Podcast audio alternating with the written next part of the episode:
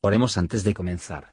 Señor, por favor, déjanos entender tu palabra y ponerla en nuestros corazones.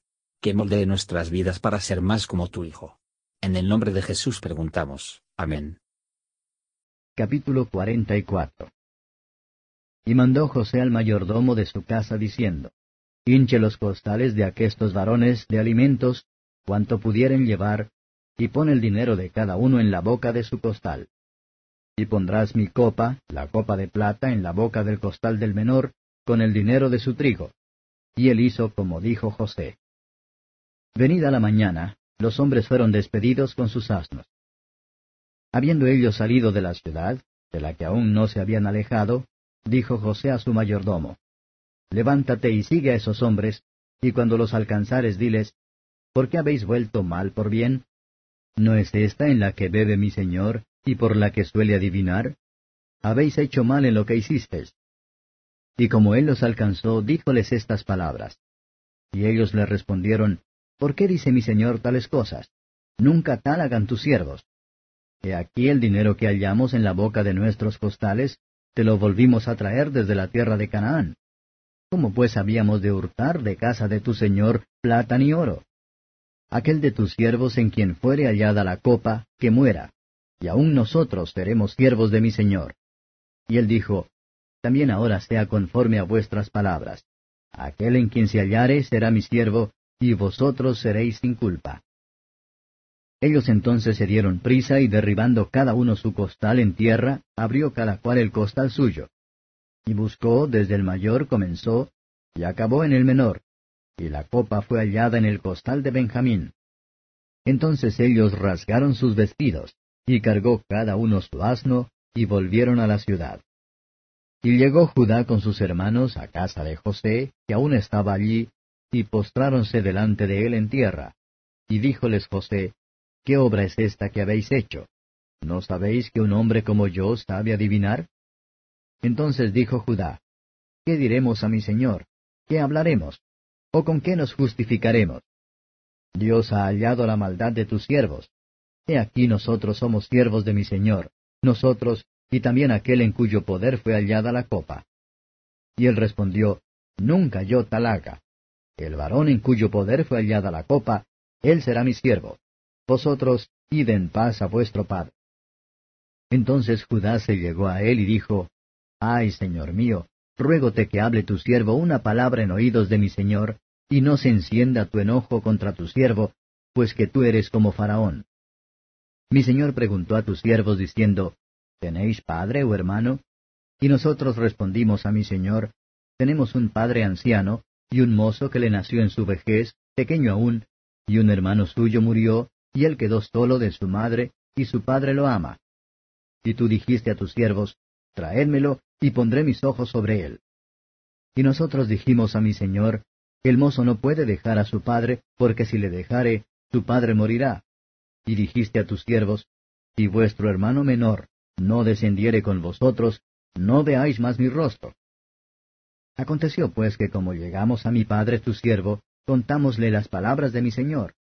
Y dijo nuestro padre, Volved a comprarnos un poco de alimento.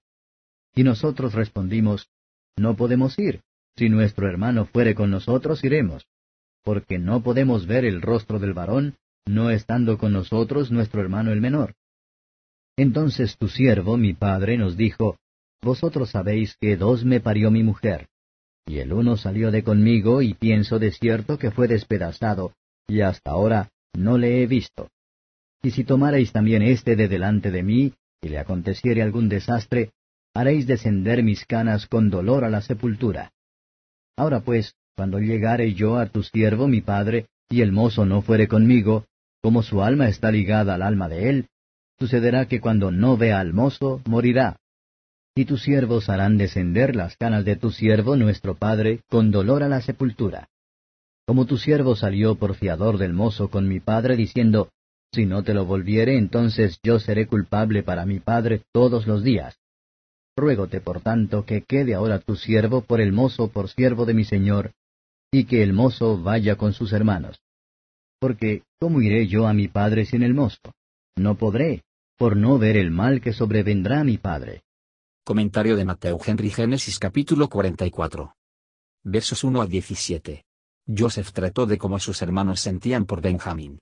Si hubieran envidiado y odiado al otro hijo de Raquel como lo habían odiado, y si tenían la misma falta de sentimiento hacia su padre Jacob, como hasta ahora, ellos han demostrado ahora que, cuando se encontró la copa en Benjamín, que tendrían un pretexto para dejar de ser un esclavo.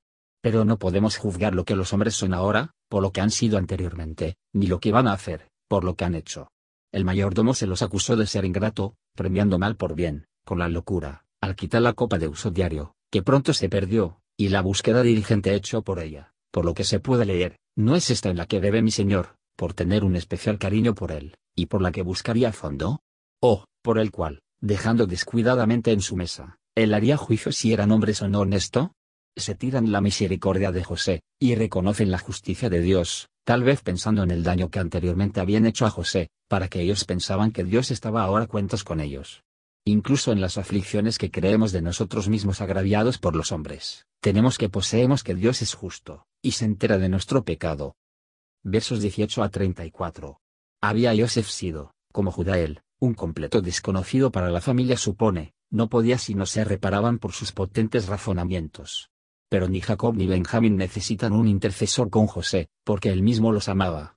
Fieles fisión de Judá a Benjamín, ahora, en su angustia, fue recompensado mucho tiempo después por la tribu de Benjamín, conforme a la tribu de Judá, cuando las otras tribus lo desertaron. El apóstol, al discurrir de la mediación de Cristo, observa, que nuestro Señor vino de Judá, Hebreos 7:14, y él no solo orado por los transgresores, pero se convirtió en una decaución para ellos, lo que demuestra el mismo licitar preocupación, tanto por su padre y por sus hermanos.